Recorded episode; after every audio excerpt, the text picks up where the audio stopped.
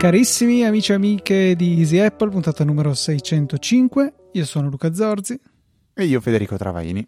Bentrovato, bentrovati tutti voi, bentrovati in particolare i generosi donatori di questa settimana che sono Nicola Bisceglie, Edenio Rosati, Davide Tinti, Nicola Gabriele D, Roberto Esposito e Massimo. Grazie mille per il vostro supporto e grazie anche a te che grazie alla canonica marchetta, e cioè la, la storia strappalacrime dei due podcaster che hanno bisogno del vostro supporto per continuare al, a registrare ogni settimana, o perlomeno per essere spronati a registrare ogni settimana, recatevi sul sito easypodcast.it, sezione supportaci, ci sono tutte le informazioni necessarie, dal semplicissimo Satispay al comodissimo Apple Pay, al sopportabile PayPal, al pratico sistema di donazione tramite carta di credito. C'è veramente tutto, la scelta è vostra, donazione singola o ricorrente e per le singole l'importo è a vostra totale discrezione e da parte nostra, come sempre, sempre un grazie di cuore a tutti coloro che decidono di supportarci anche in maniera concreta, economica,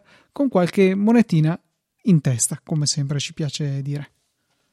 Ma perché dovrebbero farlo? Dai, diamogli un buon motivo, diamogli una bella puntata, diamogli dei buoni contenuti Giusto. per fargli dire e vai.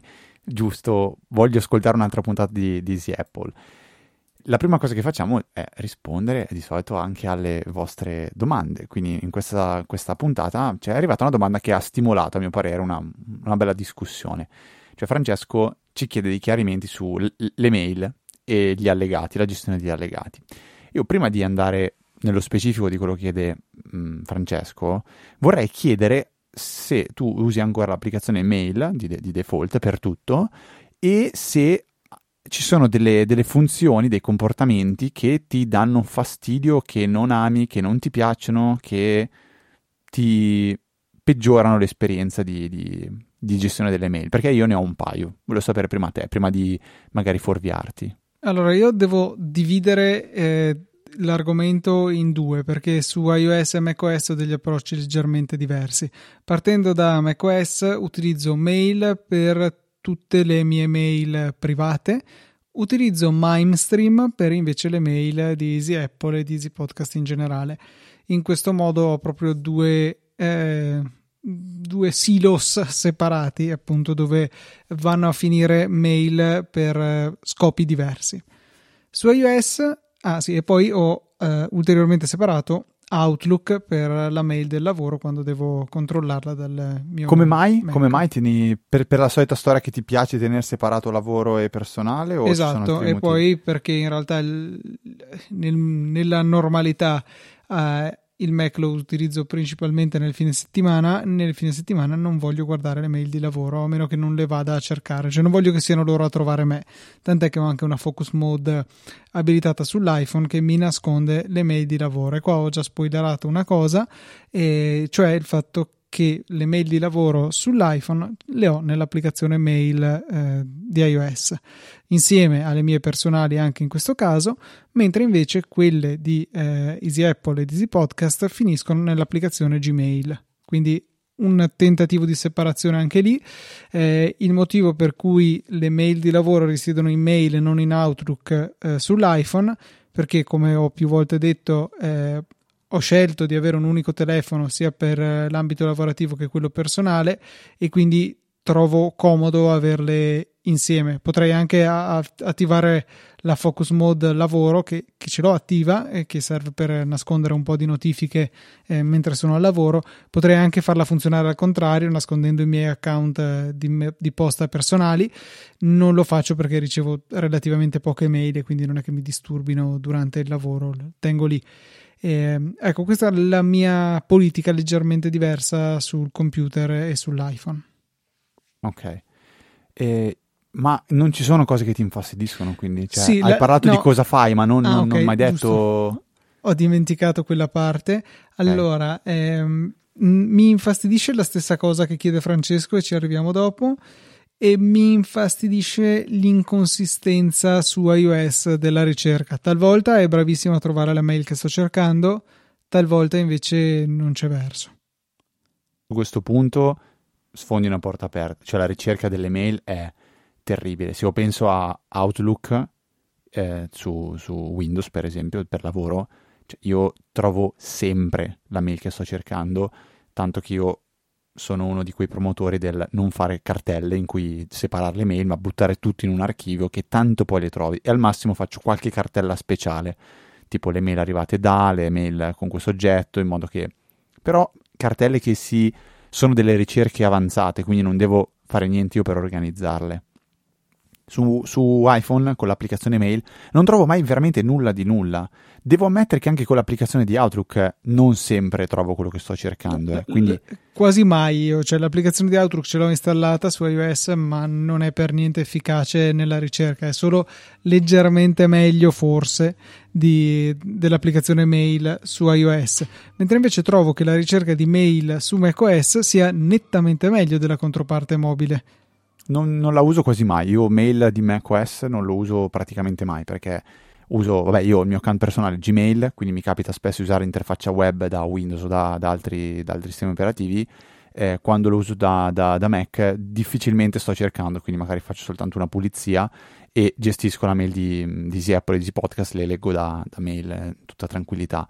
Però tipo una cosa che mi dà fastidio anche dell'applicazione mail di, di iPhone sono, beh, in primis una cosa che quando tu rispondi a una mail dove c'è nella firma un'immagine, lui, per lui quella roba lì è un allegato, ti chiede se vuoi comprimerlo, se vuoi tenerlo alla dimensione originale, se vuoi includerlo, quella roba lì è una firma, cioè non, non, non devi darmi fastidio tutte le volte, perché la trovo una cosa veramente inutile. A me non succede su quello però mi succede sul, sulle risposte alle mail che contengono un'immagine tipo copia incollata, non come eh, allegato. ma funziona anche se la, la, l'immagine è usata nella firma, quindi un'immaginetta piccolina che fa parte della firma. È una cosa che mi, mi, mi, mi dà veramente fastidio. Eh, l'altra cosa che, ho, che odio è che gli allegati vengono messi in basso in fondo alla mail quindi se è una mail lunga, magari di una conversazione, di uno scambio di 7-8 mail e ci sono gli allegati, devo arrivare in fondo, scorrere tutta la conversazione e in fondo trovo gli allegati, cosa che trovo scomodissima. Però ecco, in realtà secondo me fa un discreto lavoro, seppur non perfetto, eh, nel, eh, nella vista conversazione in cui ti separa in riquadro per riquadro tutte le varie mail che hanno composto eh, la conversazione però... e quindi eh, a meno che tu non stia cercando l'allegato a una mail chilometrica, lo trovi lì vicino. Però eh, ma anche sta roba qua, hai ragione. Anche sta roba qua delle conversazioni. Eh, mi è capitato proprio qualche ora fa. Ho una mail con tante conversazioni. Cioè, non so se ti capita magari che parte una mail con X eh, destinatari. Poi tu rispondi, ma alcuni li togli per, per il giusto motivo. E quindi a un certo punto eh, però qualcun altro risponde a tutti quanti, quindi si creano una sorta di due rami di conversazione, una magari con un piccolo gruppo ristretto e uno con un gruppo più, più grande. Qui a, a, volte mi capita cosa che io magari faccio una sottodiscussione dentro questo, questa conversazione, magari con una singola persona, e poi però devo, devo rispondere alla mail originale, quindi a tutti. Quindi apro la conversazione da, da mail, seleziono la, l'ultima mail a cui vo- voglio attaccarmi per rispondere, per poter rispondere a quella mail non puoi premere il pulsante di risposta. Devi andare a, a cercare in fondo che c'è quella frecciolina, quindi all'inizio della conversazione, devi andare in fondo, trovi quella frecciolina e quella frecciolina ti fa rispondere alla conversazione. Quella lì che tu hai aperto, altrimenti lui tende a rispondere a, eh, diciamo, um, quella che hai aperto inizialmente. È una roba che prima mi era successa, cioè fastidiosissima. Avevo cercato una mail, che era una conversazione, l'ho aperta, volevo rispondere a una specifica di, queste, di, di questi blocchi, di queste conversazioni. E per farlo ho dovuto aprirlo, andare in fondo, scorrere tutto, trovare la freccia, premere la freccia e rispondere lì. Un'altra di quelle cose che, che dico, ma cavolo, cioè non ci credo che il buon Tim Cook, che Federighi, che usano l'applicazione mail, non hanno questi tipi di esigenze e si trovano comodi, si trovano, tran- cioè, gli sembra una cosa normale, eh, funzionale utilizzare l'applicazione mail in questa maniera. Io sto valutando di riprovare una cosa che faccio ciclicamente, cioè scaricare qualche client mail eh, di terze parti, provare a utilizzarlo un po' e vedere come va. Però mm. Questo è, diciamo è un po' di fastidio. questa cosa qua che hai descritto eh, su mail l'ho notata poco perché ho, appunto, come ti dicevo, eh, lo utilizzo poco su Mac e se ho risposte complicate da fare, eh, cioè, o meglio, lo utilizzo nell'ambito privato che non ho queste catene di mail su Mac e su iOS tendenzialmente non, non, mi metto a fare risposte particolari che devono esserci solo certe persone eccetera eccetera. Quindi tra virgolette il problema non lo vedo. Però so che eh, per esempio su Outlook su Windows ma su, eh, su Mac è la stessa cosa ho disattivato la visuale conversazioni proprio perché questi okay. casi particolari sono ingestibili, cioè li gestisce da cani e quindi... Ho... E però, però, sai cosa a me dà, diciamo così, dà molto fastidio di queste, disattivando questa visualizzazione di conversazione? È che probabilmente eh, quando tu vai a leggere una mail, se non parti a leggere le mail dall'ultima, dalla, dall'ultima ricevuta, ma parti magari dalla quella più, più vecchia, mettiamo così, mm-hmm. rischi di perderti le risposte che sono già state inviate dopo.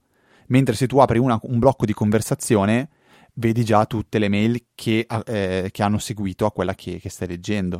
Sì, Quindi... io in quei casi faccio trova messaggi correlati e... Ah, troppo, cioè, nel senso, per me adesso è una cosa automatica. Il mio cervello non, non, magari non va a pensare, tipo, mio papà questa cosa non la tiene attiva.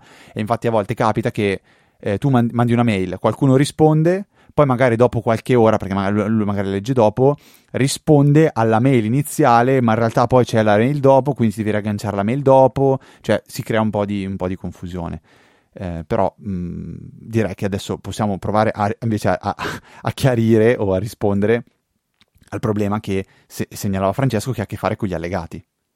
Il problema eh, che lamenta Francesco è il fatto che trova poco pratico che gli allegati, o almeno certi tipi di allegati, vengano messi in linea e questo funziona spessissimo per le immagini, per i PDF, questo genere di, di allegati qui, invece che essere l'iconcina generica del file allegata alla mail e questo spesso crea del casino. Immaginiamo di avere, non so, 4-5 foto che vogliamo allegare mh, spesso non è la soluzione ideale averle nel testo della mail, quindi con una mail che diventa lunghissima. Il testo della mail dovrebbe essere in allegato le foto e poi le foto allegate. Su macOS c'è modo di eh, cambiare questo comportamento e tanto per cominciare cosa serve il terminale, e questo naturale, ma poi eh, ci vuole eh, un classico comando defaults write bla bla bla bla bla vi linkiamo una, una discussione sui forum di discussione di Apple dove viene mostrato come, eh, come effettuare questa, questa, modifica. È un po' vecchiotta come, come discussione perché risale al giugno 2012, ma qualcosa mi dice che funziona ancora. Ehm, cavolo, mentre lo stavi dicendo mi stava venendo un flash di qualche cosa. Sì, ah, ecco, che invece a volte io ho il problema al contrario, non so se capita anche te, quando con Outlook voglio inserire un'immagine all'interno del corpo della mail perché magari mh, mm, mm, la trovo più comoda così. E invece quando tu la trascini dentro lui in automatico la allega. Allora devi fare andare in, in alto dove c'è tipo eh, formato della, della, mail inserisci poi vai a cercare l'immagine e la tiri dentro. Eh, vabbè, quindi, oh, però sicuramente il comportamento che preferisco è quello che la, la foto o il, o il file venga allegato alla mail, non inserito dentro il corpo della mail. Diciamo che è più spesso che serve che sia un allegato rispetto a, a averlo in linea. Ah, questo, questo guarda, sicuramente. Vabbè, cambiamo argomento, ma continuiamo a lamentarci perché penso che sia la cosa che ci. A me personalmente viene benissimo lamentarmi. Non so tu se ti ricordi all'università. Anch'io sono abbastanza bravo comunque. Parliamo male di una cosa di macOS che sto riscontrando solo da quando ho acquistato il nuovo MacBook, ma penso che sia legato a nuovi, nuove versioni dei sistemi operativi, non tanto al, al, Mac in sé. Cioè, a me è capitata, capita una cosa che n- non era mai successa ed era uno dei vantaggi di Mac rispetto ad altri sistemi operativi Windows. Mentre oggi mi sembra che si sia ribaltato tutto, cioè Mac ogni tanto devo riavviarlo. Devo riavviare il computer perché certe cose smettono di funzionare mi è capitato che smettesse di funzionare eh, il display esterno, cioè qualsiasi display esterno connettivo non funzionava, ho dovuto riavviare il Mac. Adesso, per esempio, mi sono accorto che non mi funziona più il drag and drop nel cestino. Cioè, se prendo un file e lo trascino nel cestino, non succede niente nell'icona, quella nel, nel, nel dock. E devo riavviare il Mac per sistemarlo.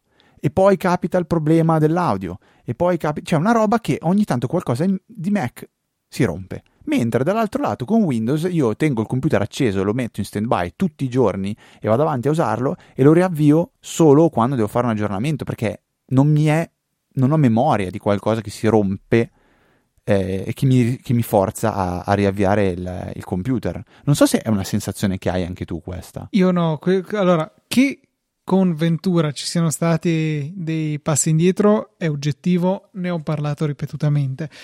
Che eh, questi problemi non succedano di là, direi di no, perché eh, ieri ero in ufficio e non mi funzionava più il drag and drop in assoluto nel computer Windows. Pazienza, riavvia a posto.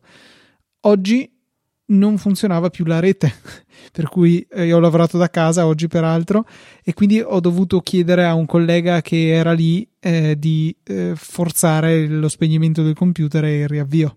Quindi no, direi che non è più verde l'erba di là. Ok. È okay, di un altro no, colore, forse un giallino contro un marrone, non lo so. Però guardiamo la nostra, cioè la nostra erba. Non ti capita di avere problemi con Mac che devi dire riavvio perché qualcosa si rompe, smette di funzionare? Cioè, mi, po- mi succedeva per quella cosa che, che ti dicevo dei... Ehm, non so se era dell'accessibilità, insomma, praticamente smettevano di funzionare tutte le app tipo Keyboard Maestro, tipo Better Touch Tool e compagnia cantante ma una cosa che poi hai, sei riuscito a, diciamo così, a, a isolare ah, ed essere sparita? Sì, cioè ogni tanto raramente capita, però alla, succede all'avvio. E se poi devo riavviare per qualche ragione, cioè il mio motivo principale di riavvio del Mac è quando me lo porto dietro e quindi lo sposto e per spostarlo, essendo un fisso, devo spegnerlo e alla riaccensione talvolta fa ste robe oppure eh, se installo un aggiornamento al okay. riavvio dopo, chissà se funzioneranno tutte quelle cose. Al limite basta mm. riavviare. Fasti- eh, boh, ma fa- una cosa che trovo beh, fastidiosa, però questa è un pochettino una, una mia lamentela. E sempre discorso Mac, eh, io troppo spesso mi trovo davanti a quella mega offerta che c'è su Amazon del Mac mini con eh, l'M2, 8 GB di RAM e eh, 256 GB a 550 euro, 590 euro, cioè meno di 600 euro sicuro. Che hanno quelle offerte che ti fa dire porca miseria, lo prendi, lo compri, lo metti lì e mi tolgo il problema del, del, del Mac che mi dava, mi dava, qualche fastidio usarlo con la docking station. Ho risolto, giusto così per metterlo agli atti, ho risolto collegando uno dei due monitor direttamente al MacBook, come avevi suggerito tu. Quindi prima avevo tutti i monitor collegati alla docking station e poi la docking station che si collegava al Mac e mi capitava 9 volte su 9 che collegavo il Mac alla docking station e non riuscivo a utilizzarlo con gli schermi esterni, quindi dovevo aprirlo manualmente, eh, sbloccarlo, ricollegarlo e poi partiva. Invece adesso io ho uno dei due monitor, quello principale, l'ho collegato non più alla docking station ma direttamente al Mac. Quindi ora la mia differenza cos'è? Che quando arrivo sulla mia scrivania devo collegare due cavi eh, Thunderbolt direttamente al Mac, eh, tutti dallo stesso lato, quindi fortunatamente non è neanche troppo una rottura di balle e funziona tutto perfettamente. Saranno un paio di mesi che faccio così e eh, questo, questo l'ho risolto. Però diciamo, il Mac mini messo lì, carino, bello, poi magari qualcosa che si può usare anche in casa in maniera condivisa, però torno a uno dei miei problemi che mi, mi turba, la gestione di due Mac diversi. Eh, tu non hai mai avuto due Mac a memoria, vero Luca? No, mai. E, no. è una cosa che ti turberebbe o, o cioè, la gestiresti tranquillamente nelle, nelle tue, nella tua testa? Cioè, come, come, come l'affronteresti l'idea di avere due Mac che poi però vuoi che si comportano nella stessa maniera? Perché vuoi che Alfred funzioni uguale, che Keyboard Maestro funzioni uguale, che Hazel funzioni uguale? Immagino, eh. Sì, hai però eh, fortunatamente citato tutte applicazioni che si comportano benissimo e che hanno sistemi di sincronizzazione eh, proprio per le impostazioni. Magari altre cose mi toccherebbe impostarle a manina, per esempio, che ne so, le impostazioni del Finder, il fatto che voglio sì, sempre sì. la barra sotto che mi dice lo spazio disponibile e quella del percorso ho, eh, in cui mi trovo in questo momento, insomma. Quindi sì, ci sono, ci sono tante altre piccole impostazioni che dovrei sincronizzare. Eh, tutto sommato sopravviverei, ecco, mi piacerebbe che tutto si sincronizzasse, ma non è, non è, super indispensabile. L'importante è che siano accessibili i miei file, e quello se non altro è un problema tra virgolette risolto, che sia con iCloud Drive, Nextcloud o qualsiasi altro servizio simile, eh, i miei file li posso raggiungere dove voglio. Beh, la parte dei file credo che sia proprio quella zero problemi, perché con tutti i sistemi di sincronizzazione che ci sono di, fi- di file storage, proprio quello lo elimini. Però proprio tutte le varie personalizzazioni, le impostazioni, cioè ci sono tante cose che non, non, non lo so, non, onestamente non so fino a che punto si riescono a sincronizzare tutte e poi uh, dove devi intervenire tu e fare tutte le varie modifiche. Però effettivamente se già Alfred e Keyboard così si, si sincronizzano è già un, una buona parte del, del, lavoro che viene fatto. Ma secondo me su iCloud tante impostazioni forse si sincronizzano già in automatico. Eh. Sì, qualcosa sì, ma direi certamente non uh, cosette tipo il Finder, tipo cose di questo genere. Sì, la cosa fastidiosa è installi un'applicazione, la installo anche dall'altra parte. Quindi forse magari dopo il primo setup iniziale il resto dovrebbe essere in discesa. Cioè io tipo faccio fatica a pensare alla vita di Maurizio che ogni volta che prova un nuovo Mac, che compra un nuovo Mac, deve mettersi lì a configurare tutto. Ecco, questo potrebbe essere, secondo me, una, una, un'idea da, da, dare a Maurizio sul, magari l'ha già fatto e io me lo sono perso, però di come lui gestisce tutta la parte di setup dei Mac eh, che deve provare, perché lo farà una volta al mese, immagino, cioè abbastanza, abbastanza tediosa come cosa. Eh, c'è un qualcosa che ci può venire in aiuto, eh, ne avevo parlato penso in, eh, in passato, in riferimento a un articolo che aveva scritto Casey Liss che mi aveva fatto scoprire questa cosa e ti mando il link in modo da poterlo mettere nelle note della puntata e l'idea di base è di sfruttare Brew che ha la possibilità anche di installare non solo strumenti eh, da linea di comando ma anche intere applicazioni. Per esempio, possiamo installare OnePassword, possiamo installare, eh, non so, Spotify o qualsiasi altra applicazione ci venga in mente, dove qualsiasi in realtà vuol dire molte altre applicazioni. E eh, avere una sorta di file di testo che definisce la lista delle applicazioni che noi vogliamo avere installato sul, sul computer.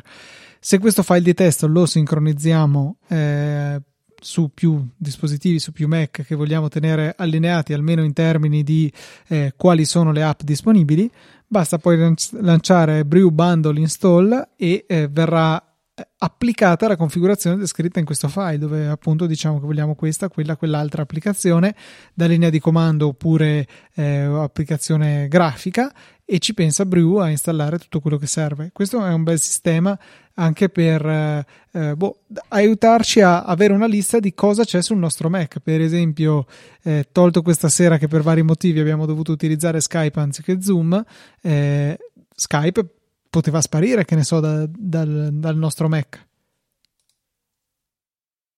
Beh, diciamo che nella mia testa una buona parte di questi problemi si possono risolvere con la transizione verso le web app.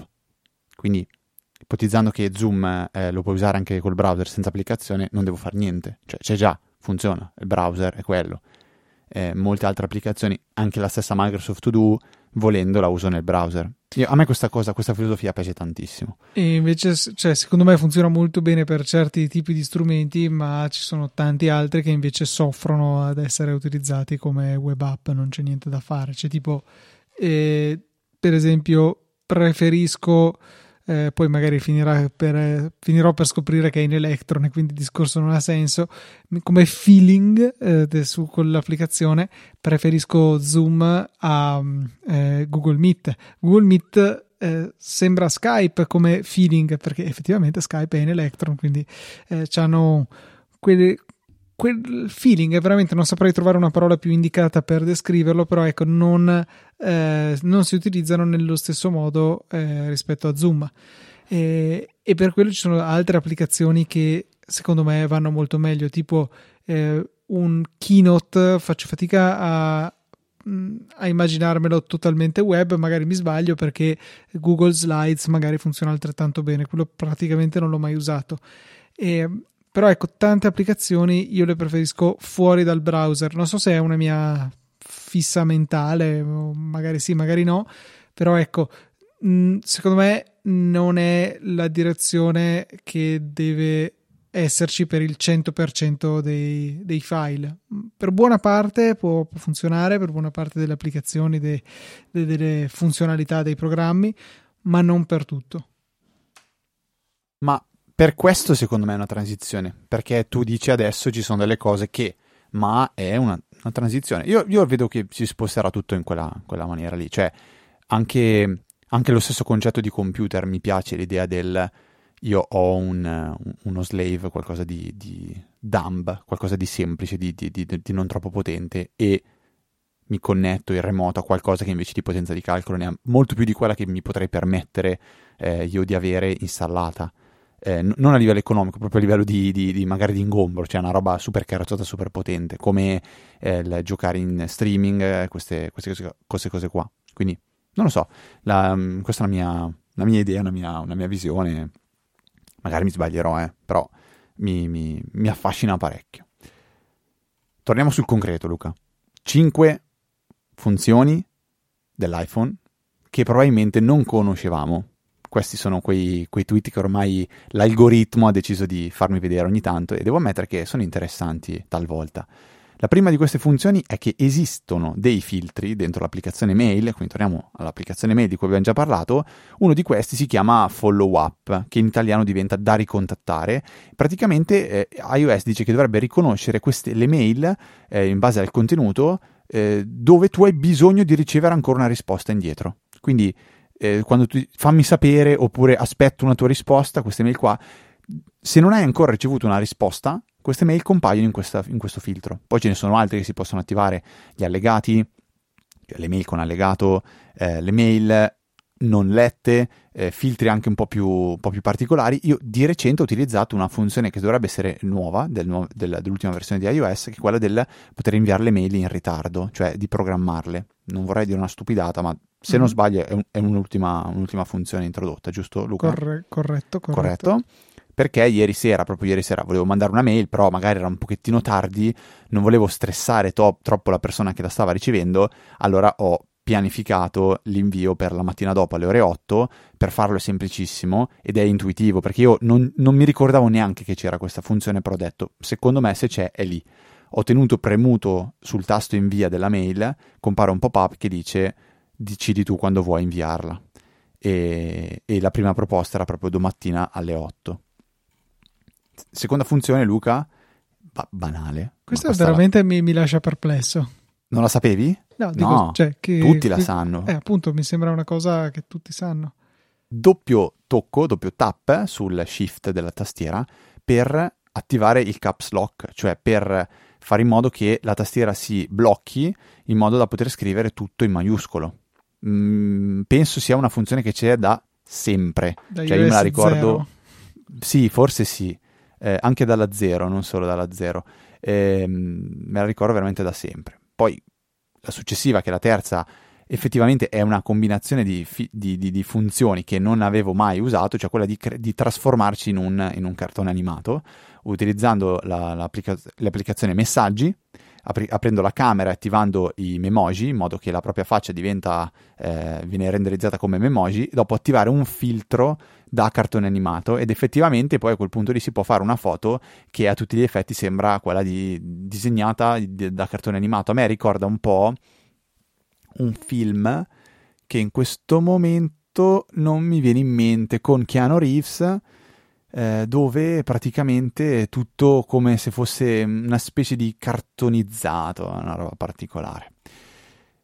Quella successiva invece è una, è una, una mezza hackerata che, che, che, a me, che, a me, piace, questa cosa qua non, non, personalmente non la uso, però so che può avere la, su, la sua utilità, cioè bloccare qualsiasi applicazione tramite il Face ID anche se questa applicazione non lo supporta, perché ci sono applicazioni dove si può mettere il blocco tramite eh, Face ID per esempio. Allora qui bisogna creare una, una, scorciatoia con comandi, cioè apri l'applicazione comandi, crea una nuova automazione che, che funziona così. Quando l'applicazione che vi interessa si apre, fai partire un timer di un secondo eh, e seleziona eh, smetti di riprodurre quando il timer finisce. Eh, quando, ah, quando, quando, dice quando quell'applicazione eh, funziona, eh, il timer eh, si, si, si, interrompe subito.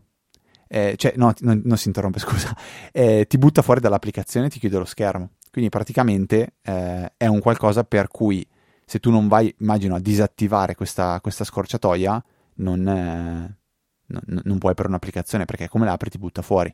Non capisco il nesso del, del, Face ID qua, onestamente. Non so se tu, Luca, hai una, una qualche intuizione. No, esatto, anch'io non ho capito cosa c'entra. Secondo me è il blocco, la, l'applicazione automazioni tramite Face ID. Quindi, se voglio utilizzare questa applicazione, devo disattivare il. Non so se si il, può, sai. Eh? Non so se si può. Beh, questa però è proprio scritta e spiegata in questa maniera. Eh se vedete anche le, le, le, le, link, c'è proprio un video che fa vedere questa procedura e funziona così. Però sì, è un modo per... Non compare mai il Face ID. Il Face ID, è vero, è vero, è vero. Adesso magari c'è scritto qualcosa nei, nei commenti, onestamente non, non vedo nessun, nessun, commento, però diciamo che è una, una cosa abbastanza ingegnosa, cioè quello di utilizzare un timer e stopparlo eh, appena, appena viene un'applicazione viene lanciata, in modo un po' per dire mm, no, qua vai fuori, non, non, non devi vedere. Eh, vabbè, questi sono gli articoli che ultimamente stanno, stanno, stanno tornando su, su, su Easy Apple. Adesso abbiamo una sesta funzione però che arriva direttamente da te.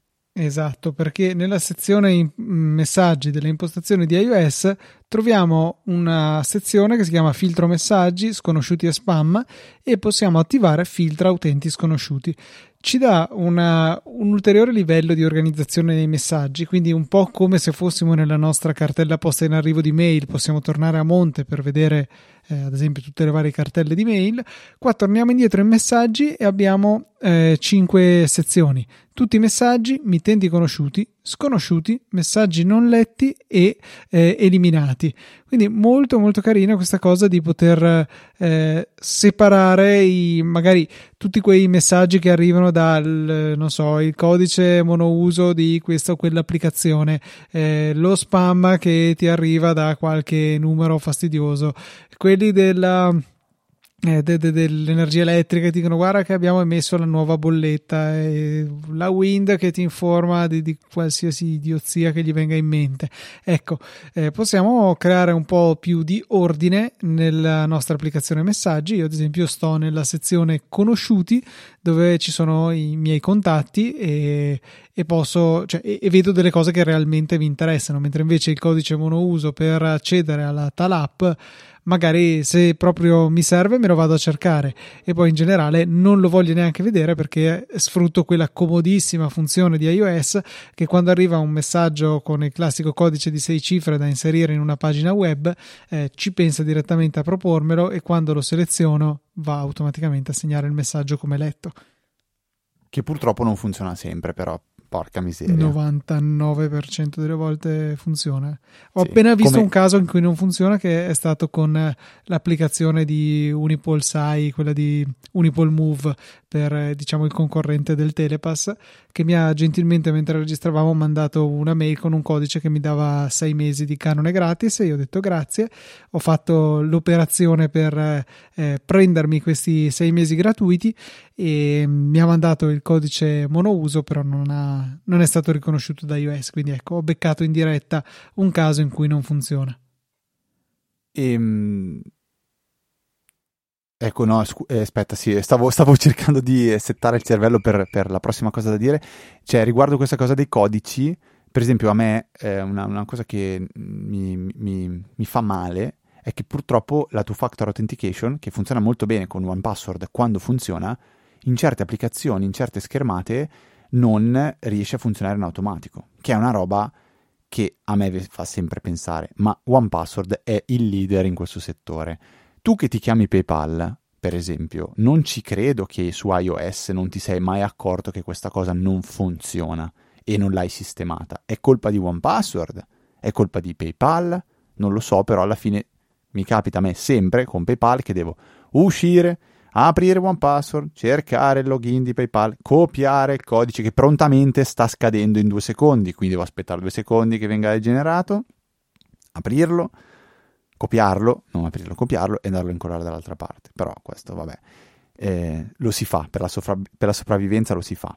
Mentre per i messaggi, una cosa che manca, secondo me, come funzione interessante, è il poter bloccare i messaggi, come succede già per le chiamate. Io ogni volta che ricevo una chiamata di un numero che è spam, che è promozionale, che è queste cose qua, la prima cosa che faccio quando appendo è vado nelle chiamate recenti, seleziono la I sulla chiamata ricevuta e la blocco, così me la dimentico del tutto. Nei messaggi eh, invece questa cosa non, non, non, si può fare, infatti io ho, ho una sola, diciamo così, ehm, un solo contatto che spamma a bestia e vorrei bloccarlo completamente, che si chiama Marion, Marion Naud, Mario No, Mario No, non lo so, è un negozio tipo di profumi, una volta sono entrato, ovviamente ti dicono, ah guarda se mi fai la tessera gratis ti diamo il 15% di sconto, allora fai la tessera gratis, loro ogni tot periodicamente mandano questo messaggio fastidiosissimo è ok che blocco l- l- il contatto, quindi non ricevo le notifiche, però poi ho lì il pallino da leggere col badge e la cosa mi, mi infastidisce. Sarebbe bello poter bloccare i messaggi da, da, un, da, uno specifico contatto e non vederli praticamente mai più.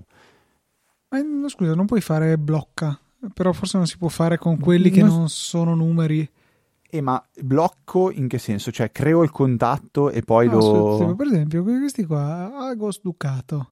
Nascondi avvisi è il massimo che puoi eh, ma. Ma io, eh, ma, esatto, io ho fatto nascondi avvisi, ma il problema è che eh, questo messaggio mi arriva, ma non ha un numero. Sì, cioè, sì, sì. Se io clicco sul contatto, non mi fa vedere niente, posso solo fare nascondi avvisi. E quindi sì, è corretto. abbastanza fastidiosa come cosa. Però... Molto fastidiosa. Mm, mm, mm, sì, lo spam dovrebbe, tramite sms dovrebbe essere eh, perseguibile per, per, legge. Lo spam in generale, tra parentesi, proprio questi personaggi qua mi continuavano a mandare posta, messaggi, a chi gli chia- mi hanno anche chiamato e, e, gli ho detto, senti, la fermo subito. Eh, basta, smettetela, mi continuate a mandare robe, io non sono interessato. E se cos'è stata la risposta? Ah, vi chiedo di per favore interrompere ogni invio. La risposta è: beh, ma è come la televisione, la guarda e c'è la pubblicità. Lì non ci ho visto più e gli ho sbraitato dietro. Ma veramente? Ti cioè, giuro, mi ha risposto così. Questa è stata la risposta. Ah. Cioè, c'è la legge che lo dice, gli hai risposto? È la legge che lo dice. Una delle grandi citazioni della Zorzanza. Potrei inserirla qui se mi ricordo. Senti, devi, devi, scegliere tra cosa parlare. Parlare di NAS, parlare di eh, domotica o parlare di Apple. Mm, io non avrei dubbi. Apple. no, vabbè, dai. Allora raccontami. Ti racconto un, un, un altro suggerimento. O meglio, ricordami, più che raccontami, ricordami. Ti ricordo, esatto, il settimo suggerimento di questa puntata eh, che riguarda la fotocamera di iOS, che non ricordo da quando è stata introdotta questa funzionalità, ma è è veramente la svolta e riguarda la possibilità quando giriamo dei video di cambiare in maniera semplice con un tocco senza fare mille giri attraverso le impostazioni sia la risoluzione di registrazione sia la frequenza dei fotogrammi. Io come impostazione predefinita ho 4K a 60 fotogrammi al secondo, però se faccio un video idiota, soprattutto per il lavoro, ma anche un video da condividere così al volo che non ha ragione di esistere tra 10 minuti, eh, ne abbasso la qualità, magari lo registro a un misero 1080p a 30 fotogrammi, insomma quel tanto che basta che si veda bene e non sia mega ingombrante, super eh, risoluto. E quindi insomma basta cliccare nell'orecchietta dell'iPhone col notch e clicco su 4K e mi cambia la risoluzione che diventa per l'appunto 1080. Clicco sui 60 fotogrammi al secondo, anzi HD lo chiamano, non 1080. Clicco sui fotogrammi al secondo e passo tra 30 e 60 e quindi con un paio di tap riesco a ottenere eh, quello che desidero, mentre in passato era necessario, non so se ti ricordi Fede, ma fare eh, un viaggio incredibile al centro delle impostazioni de- de- dell'iPhone, nella sezione fotocamera, formati, un casino. Ma a me la cosa che turba di più è che se poi devi fare un video bello, ti, ti dimentichi, magari in fretta, ti dimentichi di rimettere 4K a 60 frame e quindi... E ti ritorna automaticamente Questa è la cosa bella. Cioè io, ah, no, questo, questo, questo, guarda, scusami, questo 1080-30, riblocco l'iPhone, torno nella fotocamera. Adesso mi è rimasto 1080-30, però probabilmente sblocco l'iPhone, vado manualmente nell'applicazione fotocamera e la stro- è rimasta lì. Quindi eh, prima ti assicuro che era ritornato come doveva. Proviamo a killare l'applicazione, parola bruttissima che ho detto per rabbia. Ecco, vedi, è ritornato a 4K 60. Quindi probabilmente ha una sorta di eh, o, o, semplicemente deve proprio morire l'applicazione o forse dopo un certo periodo di tempo in automatico ritorna all'impostazione predefinita. Credo che l'applicazione fotocamera è una di quelle che comunque killa dopo, cioè, dopo, dopo un po', perché tanto non è che ha senso di star lì. Quindi ci, non so se c'è questa logica, a parte il, il più recentemente utilizzato, se veng- intervengono altre considerazioni da parte di iOS, boh, non so. Però questo è un consiglio che mi piace perché mi hai eliminato il mio unico pensiero, cioè il fatto di dimenticarsi di, di, di riportarlo a 4K a 60 frame al secondo. Quindi grazie Luca, riascolterò questa puntata e andrò a lasciare una recensione scrivendo che ci hai dato un grande consiglio. Potresti invece darci tu un grande consiglio e parlarci un po' del tuo NAS software che si possono installare, delle beta, dei consigli, perché è un argomento interessante, perché eh, il NAS secondo me è uno di quei dispositivi che sono molto trasversali, a molte persone farebbero comodo anche se magari non lo sanno, non lo sanno ancora, non se ne sono ancora resi conto ed è per questo che qui su Easy Apple siamo pronti a parlarne. Allora, il NAS, l'ho detto bene, il sì. NAS è un qualcosa che a mio parere oggi è indispensabile, cioè in casa mia il NAS ci deve essere, infatti il mio pensiero è se si dovesse rompere senza dubbi lo ricomprerei istantaneamente, eh, spero che non si rompa. Quello di cui volevo parlare è un canale YouTube che si chiama SpaceRex, dove c'è un ragazzo che in uh, inglese parla molto spesso di uh, NAS, in particolare di Synology, e racconta un po' uh, le personalizzazioni, le funzioni, le cose da non fare. Faccio un esempio, anche un video che vi dice questi 5 motivi non, si, non eh, sono giustificabili per eh, acquistare un NAS. Cioè, se voi pensate di prendere un NAS per uno di questi 5 motivi, lasciate perdere, non è il NAS che vi serve, il NAS non vi serve.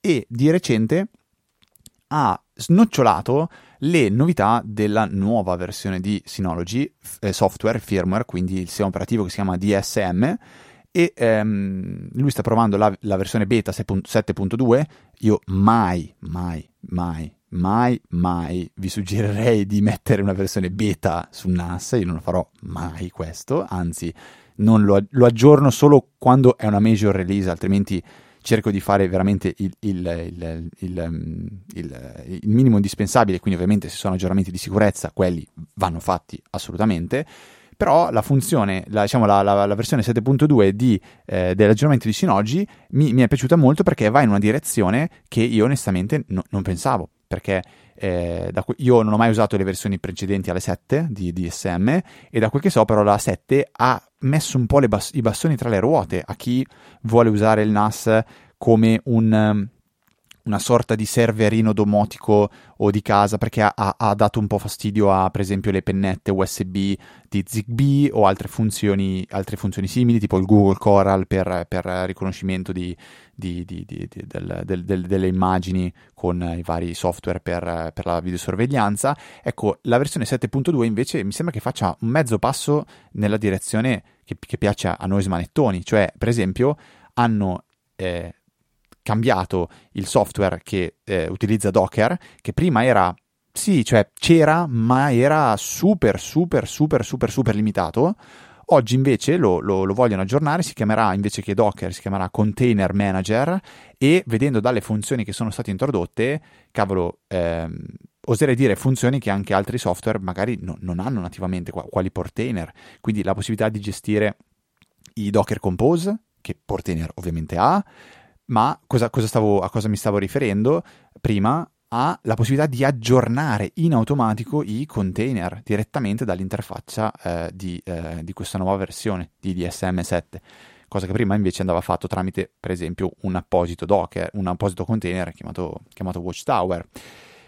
E oltre a questo ci sono anche nuove funzioni. Quindi il canale è assolutamente interessante vi consiglio di iscrivervi e di, di curiosarlo ogni tanto.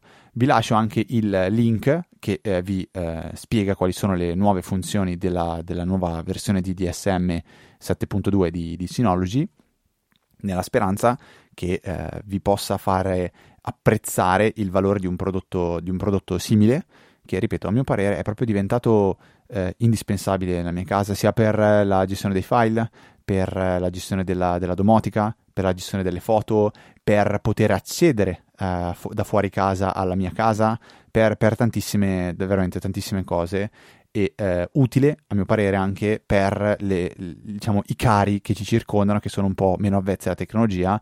Mm, di cosa sto parlando? Banalmente dargli la possibilità di avere eh, un file storage ehm, diciamo così ehm, un po' più sicuro che tenere i file sul telefono o su una chiavetta, potergli dare un sistema di backup delle foto tramite Synology Photos, eh, un po' più sicuro del tenere le, le, le, foto sul telefono nella speranza che non si rompa mai, oppure anche qui metterle su una chiavetta. Quindi veramente un, un investimento che io eh, consiglio veramente a tutti, sicuramente quelli che ascoltano Easy Apple, quindi tu, tutti voi, perché siete eh, già il fatto che ci ascoltate mi dà la, la, la, quasi certezza che voi siate un po' dei, dei, degli smanettoni o comunque che vi piace la tecnologia. Ecco, questo è uno degli acquisti più divertenti e utili che, che si possano fare. E poi direi che possiamo anche eh, concludere questa puntata. Direi che abbiamo, abbiamo, esatto. abbiamo, giustificato la nostra richiesta iniziale di supporto, abbiamo fornito veramente tanti, tanti contenuti in, in questa puntata, come lo facciamo ormai da 606 puntate, perché cioè, diciamolo, bisogna ricordarlo, c'è la 0, c'è la puntata 0, quindi 605 più 0 fa 600, 606 Luca. Pazzesco, pazzesco, sono dei numeri che faccio fatica a focalizzare, però poi penso, sì, di oltre 10 anni per forza i numeri sono alti. Non per forza, non per forza, eh. Cioè, devo 10 anni che... costanti, dai, ecco. E Diciamo che gli ultimi 4-5 abbiamo, abbiamo, tenuto una, una, una, veramente grandissima costanza, eh? cioè, nonostante le, le, difficoltà, perché è, è, penso lampante quanto sia più complesso registrare oggi per la, per la vita che, che, che, che, facciamo oggi rispetto a quando eravamo all'università, dove la flessibilità era un po' diversa. Non che si facesse di meno, però diciamo, c'era sicuramente un po' più di flessibilità e, e un po' meno di imprevisti. Ecco, mettiamola così. Comunque io vi ricordo che eh, potete mandarci una, una mail con, con, domande, risposte, eh, risposte di solito dovremmo darle noi, però no, domande... Dateci segna... delle risposte e noi troveremo la domanda. Domande, segnalazioni, eh, lo potete fare scrivendo a info.apple.org oppure tramite la, la EasyChat su Telegram e... Eh, vi ricordo che per supportarci i metodi sono semplicissimi, c'è Telegram, eh sì, vabbè, sono cotto, c'è Satispay direttamente nelle note della puntata oppure tutti gli altri me- eh, metodi come PayPal o Stripe che trovate sul nostro sito nella sezione supportaci.